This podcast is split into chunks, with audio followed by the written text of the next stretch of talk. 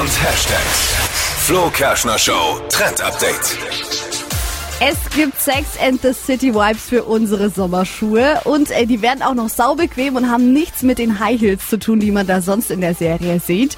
Birkenstock hat jetzt nämlich eine gemeinsame Kolle- Kollektion mit Manolo Blahnik rausgehauen. Also das sind die Schuhe, die Carrie Bradshaw auch immer gerne trägt in der Serie.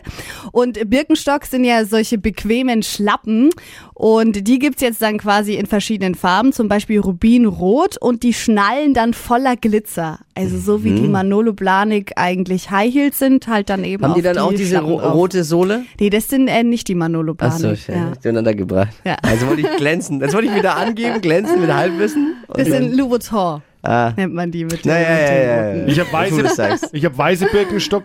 Fallen die da auch rein? Ja, die kannst du jetzt mit Glitzer ähm, besprühen und dann Super bist du da auch mit dabei.